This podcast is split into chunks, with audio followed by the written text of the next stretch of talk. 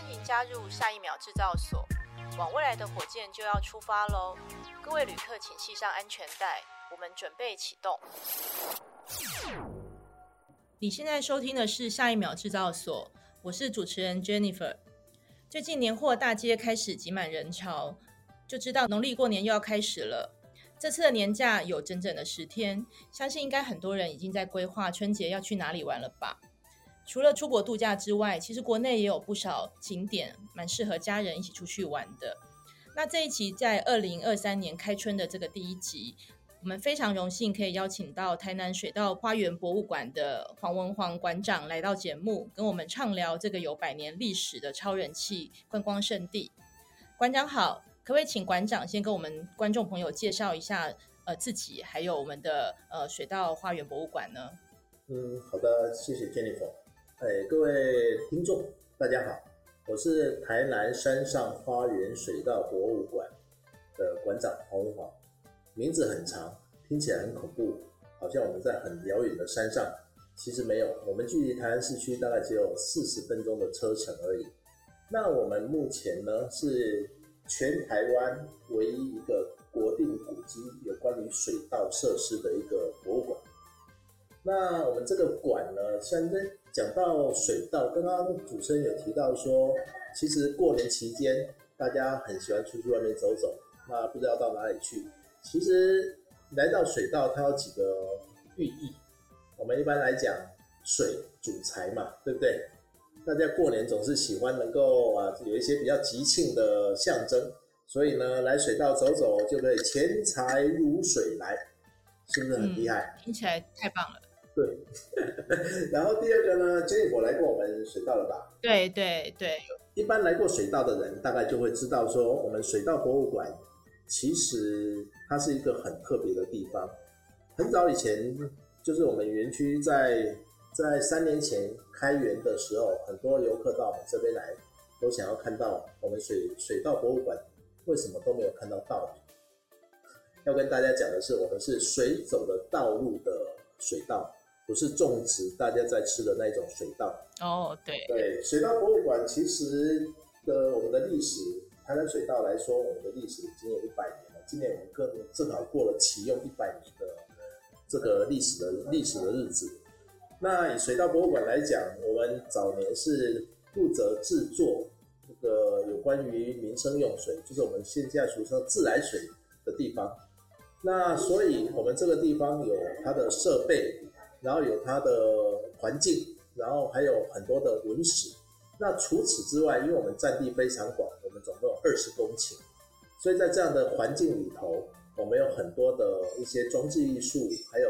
场域可以让大家来来来来散心。所以整个在，而且在春节期间，我们这里会有很漂亮的波斯菊花海，然后对应着我们百年，像是日本式的红砖建筑。非常适合大家来走走。是，其实水稻呃全名啦哈，山上花园水稻博物馆哈。其实这个博物馆大概我是两年前，其实呃其实我们是二零一九年开馆的嘛。对，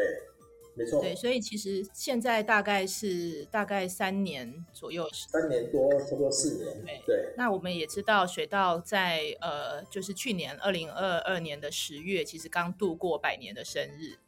哦所以，所以应该说，呃，两三年前我其实第一次有机会到我们的这个山上花园水稻博物馆的时候，其实就发现说，这个园区虽然它是有这个博物馆的名称，那它感觉上也是一个园区，但是其实它是非常特别的哈，因为它呃有历史建物。然后呢，因为刚才馆长也介绍，它就是很大，它有二十公顷的一个面积。那再加上说，它里面又有很多的馆藏哈。那因为水稻这个呃这个名词，其实馆长可不可以也跟大家解释一下？就是说，这个当然就不是那种种稻水稻哈，它是一个就是之前的一个民生用水，像是一个。自来水集水的一个来源，然后，那我想说，馆长可以解释一下为什么要叫水稻这个名称，哈，那以及就是说，呃，水稻当然我觉得，呃，它的特色哈，还有还有什么一些特别之处？那大家其实，在新春去走访的时候，呃，其实可以多走走看看的。对，其实刚刚 Jennifer 提到了一个很重要的点，就是说，我们平常在游玩游憩的时候，我们大家希望有到休憩的功能，但是呢，也有得到一些收获。那水稻博物馆就完全符合这个要求。其实讲到水稻，大概 Jennifer 有没有应该有听过居得醉？有没有听过？对，有有有。居得醉哈啊，然后居得桃，居得醉是什么东西呢？就是我们现在自俗称的自来水。居得桃，台湾话居得桃就是水龙头嘛，水龙头打开来会流下自来水，居得桃捞捞出来居得醉。那所谓的追得最追得水稻这两个字，就是从这种地方来的。台湾的水稻水稻建筑呢，其实从日治时代开始的，就是呢，当初一八九五年，就是台湾割让给日本作为殖民地的时候。日本人来到台湾，再把台湾纳作他们的一个殖民版图的过程里头，台湾虽然有爆发了很多的所谓的抗日战争，那日军跟台湾的这一些反抗军有在冲突的过程里头互有死伤。那当然，当然日本日本军因为他们的那个武器精良，所以他们死伤的人数相对来说比台湾人更少。所以呢，总计整个在一位战争，日本人在把台湾纳入殖民版图的过程里头，战争他们大概战死的大概只有一百多个人。可是呢，喝水水土不服，喝死掉的，嗯哼，就有四千多个人。哇！换言之呢，他们诶、大概有，那这种这种比例是相当悬殊的。所以日本人来到台湾以后，他会发现一件事情，就是台湾的水比台湾的人民更可怕。所以他们来到台湾第一件事情，他们他们不是治人，他们是治水。所以一八九五年，台湾日本来到台湾以后，从一八九六年就从当时日本东京帝国大学邀请了一位英国籍的一个工程师，工程师叫做威廉巴尔顿，工程师嘛，专程来到台湾来去开始筹设水道。嗯，对。那总计日本人在台湾期间，从南到北。甚至到离岛都盖有水道，所以其实像现在大家如果有出去外面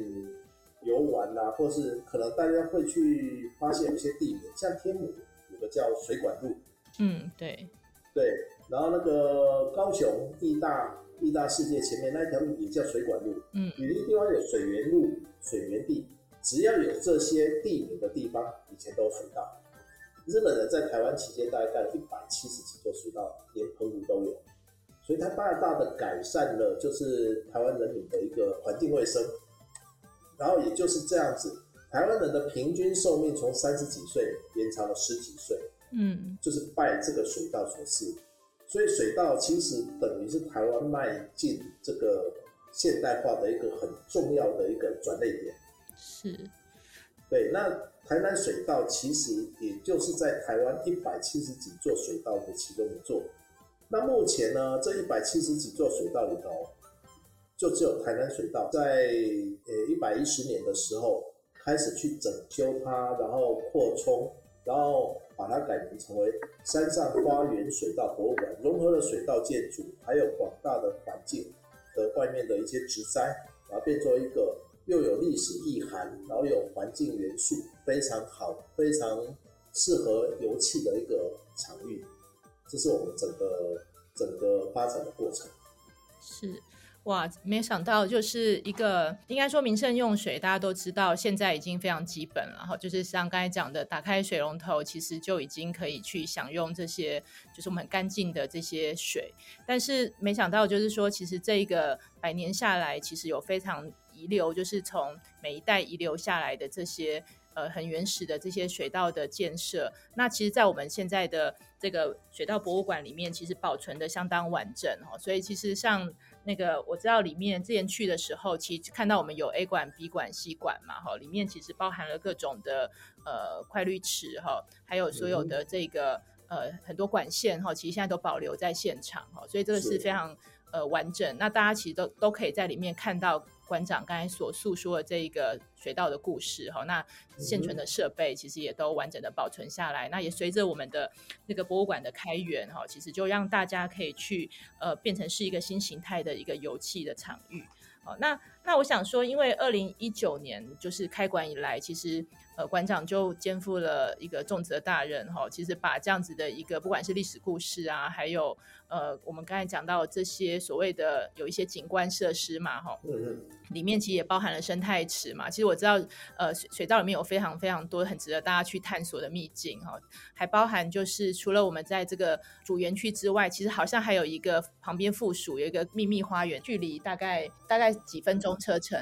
一点八公里。你说一点八公里？一点八公里。对，对的一个车程，哈，有一个秘密秘密花园，所以其实水道里面有非常多值得大家去探索的哈。那当二零一九年开园至今呢、啊，就是呃，我也知道，因为常常看那个馆长的脸书啦，应该说我们这个水道博物馆的脸书哈，其实常常看到有非常多的美景啊，还有呃诗词意境啊，哈，其实常常都在我们的这个脸书中出现哈。那馆长可不可以帮我们分享一下，就是你开园至今，其实有没有一些呃？你很印象深刻的一些小故事啊，或是说呃值得大家去探索的一些呃不同的一些人事物啊之类的。其实要讲起来，真是那个满腹辛酸泪。其实其实现在的水稻，大家如果有机会来，嗯，我不敢说大家会非常的惊艳，但是呢，一定也不会让大家太过失望。因为水道博物馆，其实刚刚提过，我们占地非常辽阔。就是博物馆，我们是以原刚刚提过，我们是以原本的台南水道为背景，然后去经过整理。其实原本整个台南水道在日治时代，我们的总面积有五十六公顷。OK，哦，更大。它分成三个区域，对，一个就是取水起来起来沉淀的区域，另外一个就是处理水的区域，另外一个就是输送水到市区的区域。我们刚刚讲过，就是台南水道，顾名思义，它是提供给台南市的民众饮用水。对，日治时代呢，其实最大的水道不在台南，在台北。OK，大家如果有印象，就是公馆现在的自来水园区。OK，这个你们台北应该比较清楚。自来水园区是日治时期台湾最大的水道设施，它可以提供它的预计的一个。供水能量呢，是可以提供给二十万人使用的饮用水。嗯，那台湾水道是第二大的，我们只能够提供给十万人。对，是。对，我们在去年刚刚就正好是启用一百年。那不过呢，台湾水道在差不多七十年前就因为没有办法负荷，大家它就停用了，然后后来荒废了好一阵子。啊一直到了我们刚刚讲的二零一零年，再重新的去整修它，然后让大家看。那这几年呢，我们刚刚开园，刚刚讲开园三年多来，我们目前已经进来了一百五十万人次。哇！其实很大一个原因是拜我们第一个，我们的园区够大。刚刚刚刚主持人提到的，就是我们除了本馆，我我们刚刚讲五十公顷里头有二十公顷，现在其实还是给自来水公司他们在使用。那当时主要的核心地带在处理水的这一块地方，我们保留了一百年前的老建筑，嗯，还有一百年前的那个快滤桶，就是从英国进来全国仅存的快滤桶，是，都还在这个地方。那这个地方有二十公顷。那另外在这里处理好的干净的水净水，我们会会再送到刚刚提到一点八公里以外的净水池，它必须要爬一个很长的阶梯上去。那个地方呢也有十六公顷。然后水呢，会再从那个处理完的水，会从那个地方再流送到台南市去。那对面的净水池，我们现在，我们其实各位如果有机会去那边看呢，它曾经入选维基百科的维基百科的古迹全球古迹摄影比赛台湾组的第一名，在应该是前年的时间，它就是要爬一个很长的一个那个阶梯上去。就很很像日本神社的一种感觉，然后走到上面呢，你会发现它是一个欧洲宫殿式的一个建筑，嗯嗯，蓝色的门，那个石是砌成的那个城门，非常的壮阔。那那个地方，它是它以前下面有两个很大的水槽，各存放着可以提供给市区台南市民使用的水。可是呢，后来我们在民在民国七十几年荒废了以后。那一些那那那个地方，如今已经变作是蝙蝠的栖息地，所以我们这个地方很特别，就是除了诶、包括了我们有的环人文，还有历史，我们还有很丰富的生态。那蝙蝠呢，其实现在包括社区大学啊，很多蝙蝠协会，他们都会来到这边都非常惊艳，因为这里是距离台南市最近，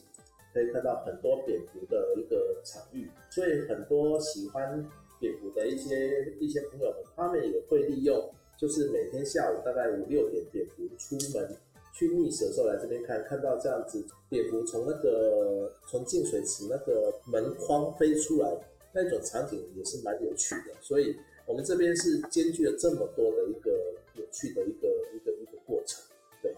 嗯，是，其实生态据我所知，其实除了有蝙蝠，还有萤火虫嘛。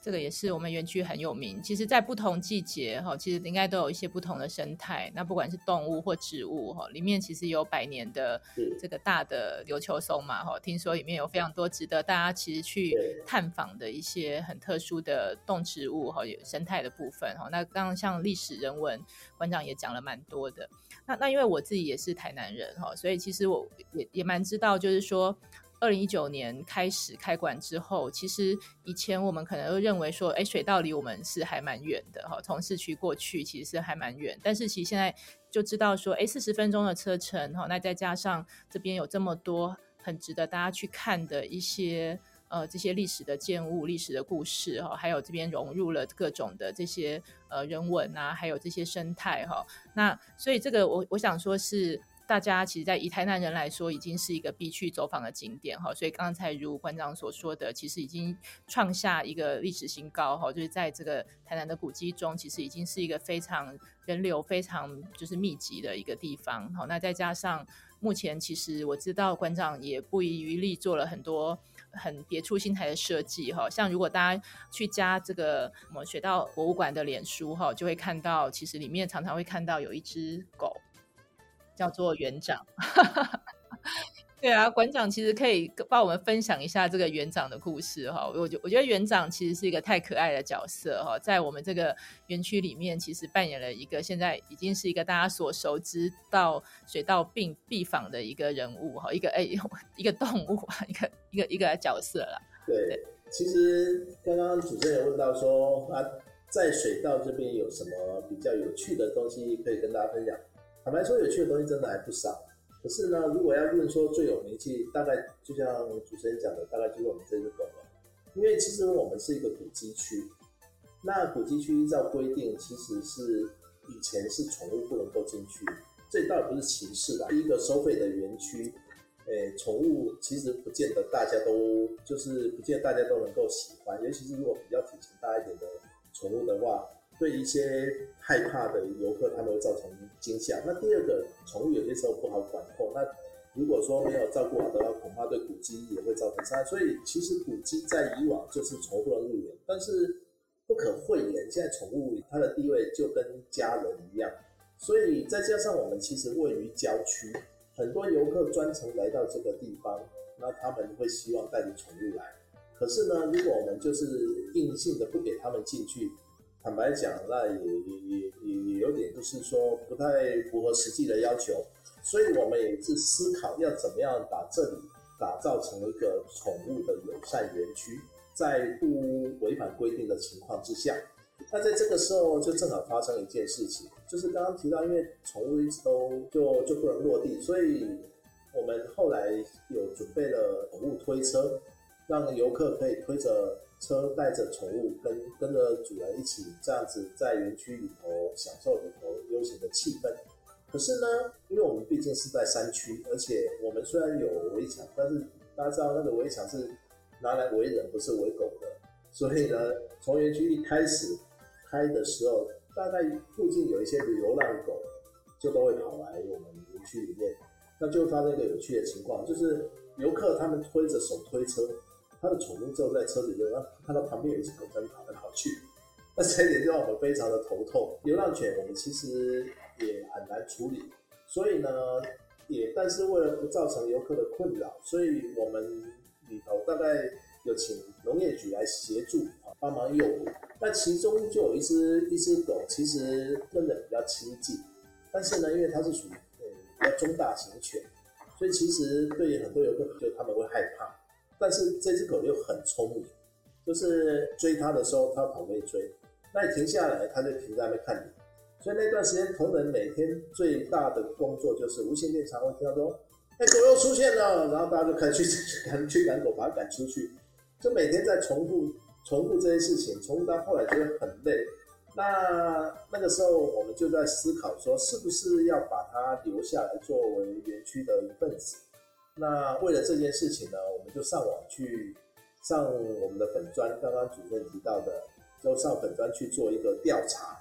就是说啊，我们这里有这样的情况，我们是不能够让狗在里面。可是有一只流浪犬一直让我们很头痛，所以我们现在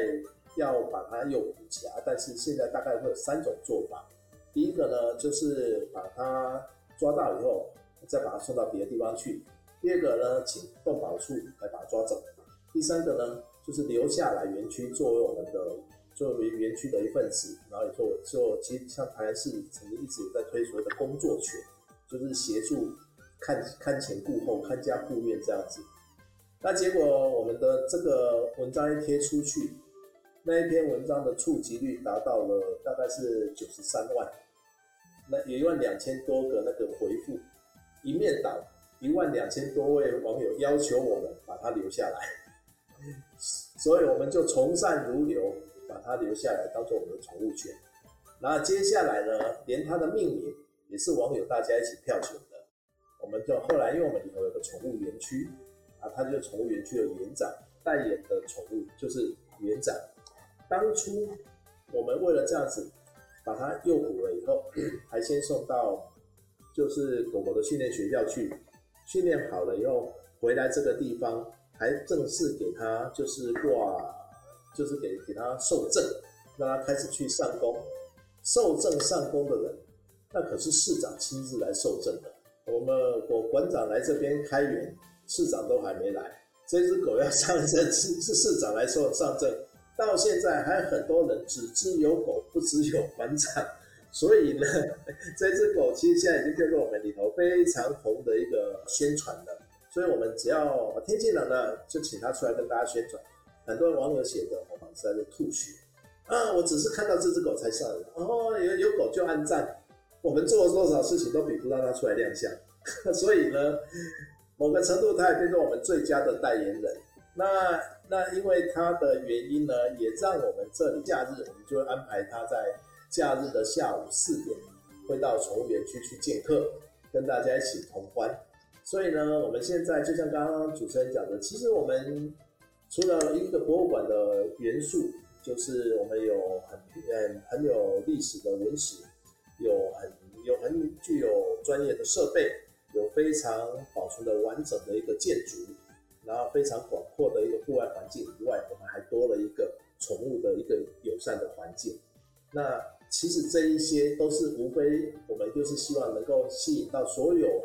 族群的游客。都愿意到水稻博物馆来，嗯，这样子。对我，我我是觉得特别请馆长介绍一下这位园长哦。其实我觉得就是大家都很想了解这块历史背景，就是哎，为什么园长其实现在担任这么重要的角色哈？那刚才听到这个馆长分享哦，才知道说其实他不管是线上线下，其实人气都很旺。哦，那大家很多现在到了水稻，其实大家都要来找一下园长在哪里哈。那包含就是说。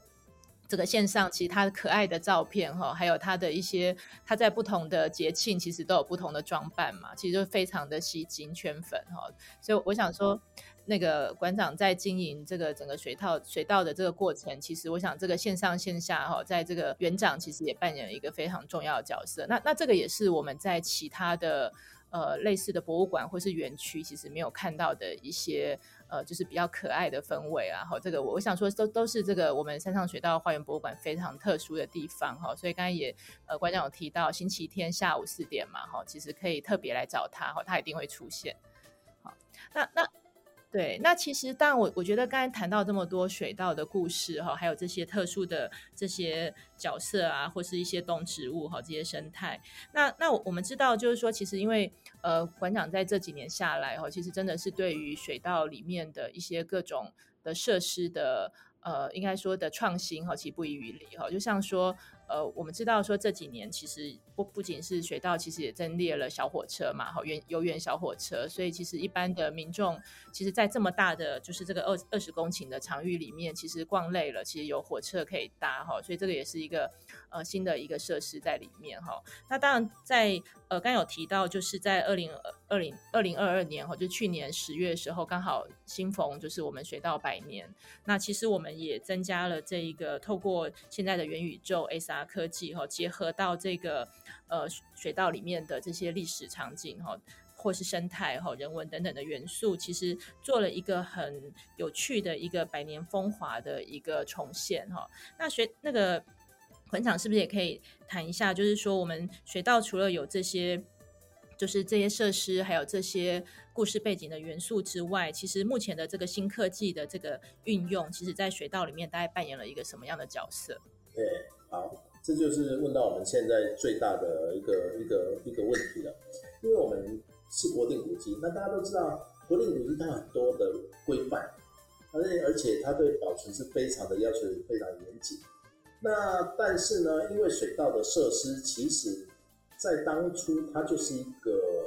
民生的一个工业设施，那工业设施相对来说是比较对一般民众是比较难理解的。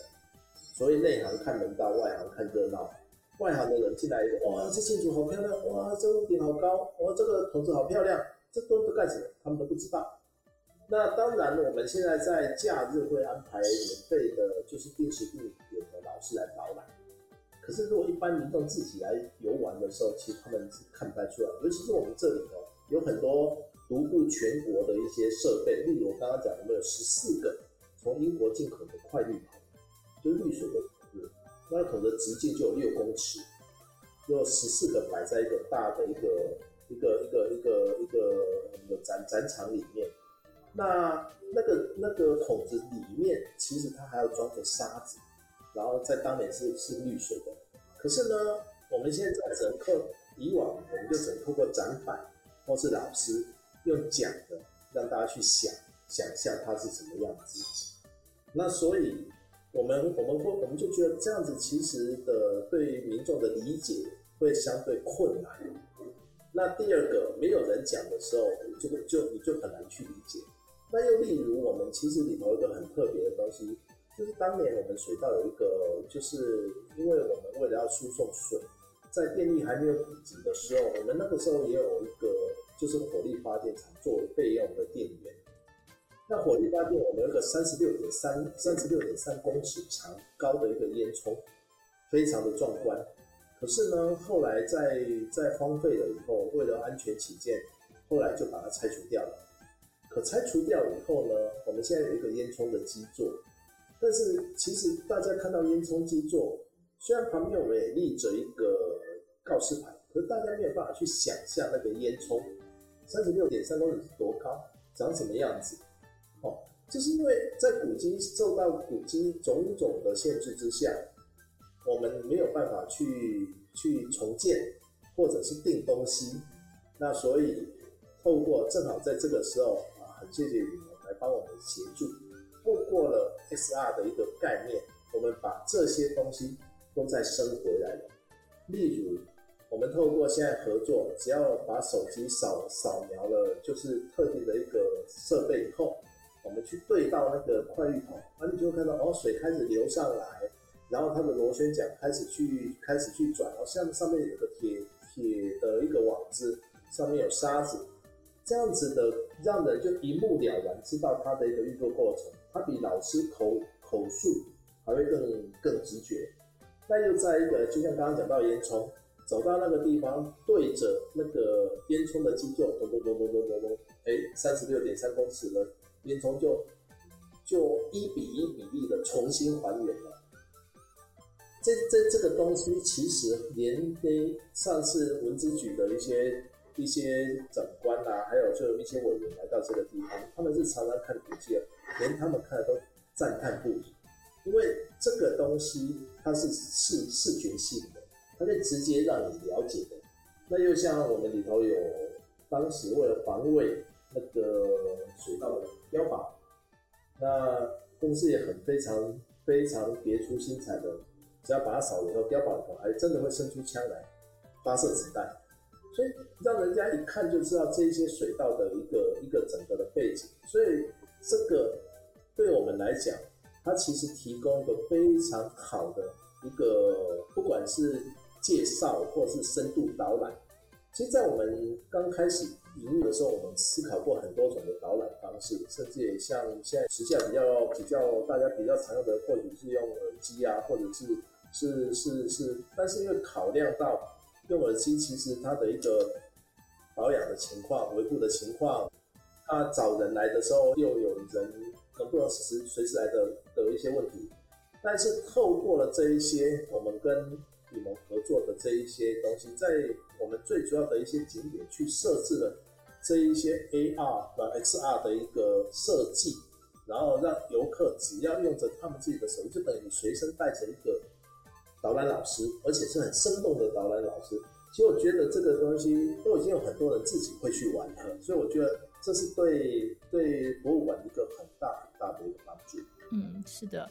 因为呃，应该是说，随着这个水道百年的整个建设啦，就是说开始其实推出，让大家知道说，哎，这个一百年前的很多的一些设计、精心设计，还有它的一些呃故事哈，还有它就是刚有讲到，我们有很多这个快滤桶池啊，哈，或是里面的这些几桶式哦等等的这些运用，其实对大家来说真的是呃走马看花，就是看不太懂到底哎它是怎么去运作的。那其实我们在真的去深入了解之后，其实发现说里面其实有很多，我觉得大家在参访的过程中，其实是可以呃很呃细致化的去了解它里面的一些设计的细节，其实对我们的一些生活上的运用也会很很有启发哈。那所以刚才其实馆长有提到了这个呃我们在园区其实设置了二二十五个。就是主要的导览点位，好，那当原本其实呃要透过人力来导览的部分，那而且其实在解说上也没有办法，其实去还原到它以前的样貌，跟去把它的一些，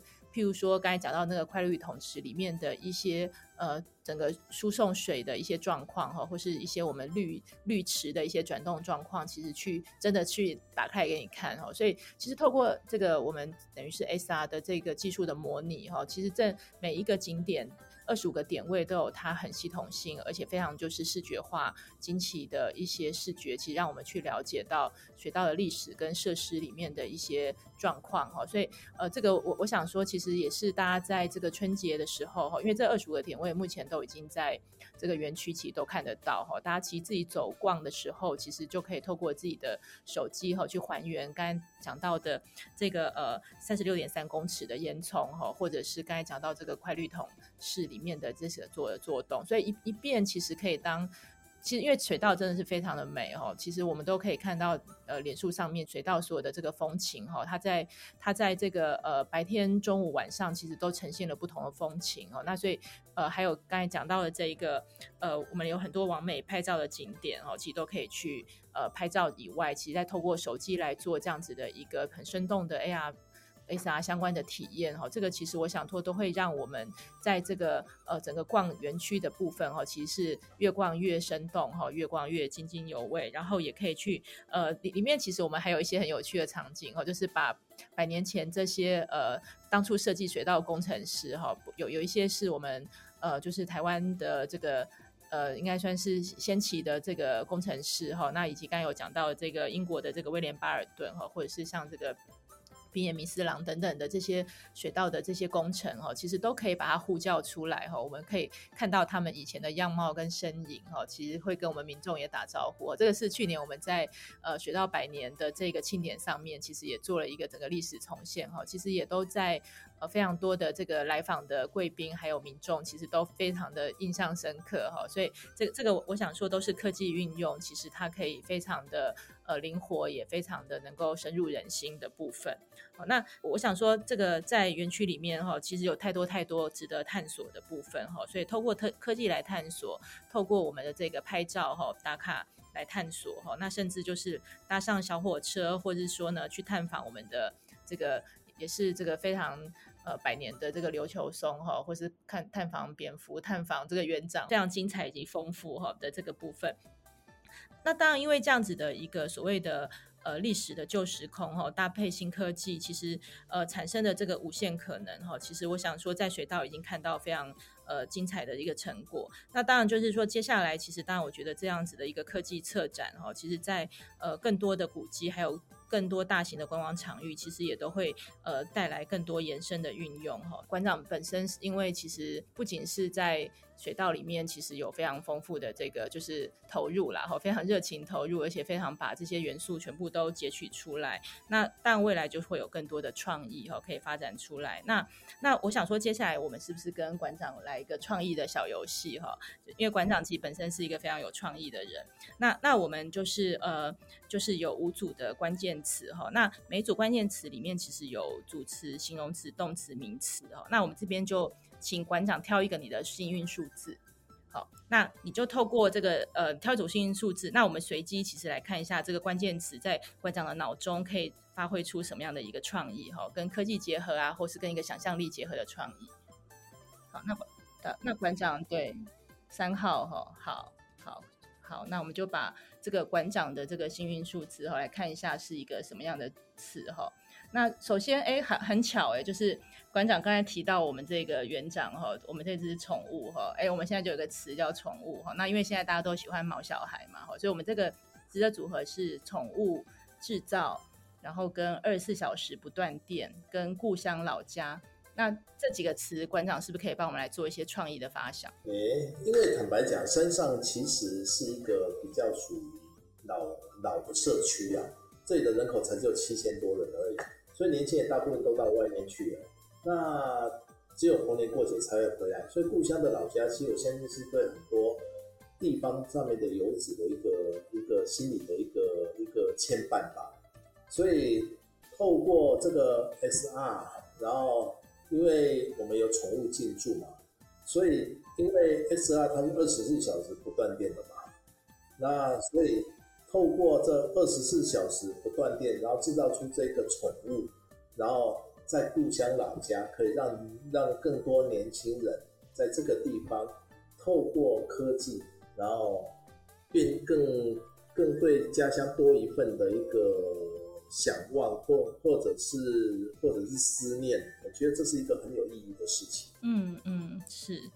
其实，因为我们我们也知道，现在就是各个的县市政府都在推地方创生嘛。对，也是希望就是说，呃，我们可以把更多的一些资源，其实透过呃年轻人学子哈，就是能够返回到家乡，其实创造出一些呃带动就是当地在地发展的一些元素哈。那不管是在地的观光，在地的这些呃美食哈，或是在地的一些文创品哈，都其实可以这这样子来运用。那那尤其是现在是一个呃。科技化的一个时代啊，所以其实如果当有机会再把这些不管是 SR 结合历史再现，或是 SR 结合一些文创商品的这样子的一个魅力后，其实能够相连接，其实就真的是可以让我们的这个家乡二十四小时不断电哈。然后呢，透透过诶宠物啊，或者透透过我们喜欢的这个身边的人事物哈，去创造出更多创新的一些应用哈。那也也把台湾其实能够。呃，就是从一个地方带出来哈，带到城市或带到国际哈，这个我想都是大家觉得呃非常有期待，而且我觉得是正在发生进行的事情。对，那我想说今天谈了这么多哈，其实就是我想说大家现在应该是迫不及待哈，很想趁这个十天年假期间，其实赶快去走访哈我们的这个呃山上花园水道博物馆哈，其实在一个就是。风景优美的地方，然后呢，里面可以尽情的往美拍照哈，那又可以探访我们的呃生态啊、人文啊、历史哈等等的这些故事哈。那其实最重要就是说，也可以透过这样科技的元素，其实过了一个非常就是有趣而且就是有意义的一个就是一个年假。好，那就再次感谢馆长，就是跟我们分享，就是有关于水稻博物馆的各种的一个故事哈，还有里面很丰富多元的这些元素哈。那不仅是听众朋友啦，其实我个人。这个假期其实也会安排跟家人一起到园区去去去参访哈，然后去呃，不管是在透过这样子 SR 科技，还有古迹的这个跨界的成果哈，其实也在去做一个就是哎，在在年假去做一个很好的这个走访哈。那听众朋友不妨就是去园区，其实找就是刚才讲到那个那个园长哈，这个可爱的园长的狗狗哈。那我们其实这次透过 SR 科技，其实也创造了一个水太郎，哦，它也是一个呃新的 IP 哈，就是因为我们知道水稻其实就是水的一个组成嘛，哈，所以里面有一个水太郎，一个非常可爱的一个角色哈。大家其实也可以在这个水稻其实看到一个新的 IP 哈，建议大家不妨就是去水稻，就是多去走访哈，去探索这些有趣可爱的这些元素哈。那那今天就非常谢谢馆长的时间哈，跟我们分享的呃这些所有的创意哈，所有的这个水稻的元素，更多的资讯哈，请您关注你今天 AR 美 FB 及 IG 的粉丝团，也欢迎加入我们台湾实境科技创新发展协会，让你走在科技的最前线。那我是主持人 Jennifer，在此也祝大家新年快乐，红兔大展。那也祝呃馆长在新年的期间哈，水稻人潮不断哈，然后。一切顺利哈，那我们下一个 N 秒见。好，谢谢 Jennifer，谢谢听众朋友，欢迎大家来水道玩哦。好，谢谢馆长，那我们就好，谢谢，拜拜。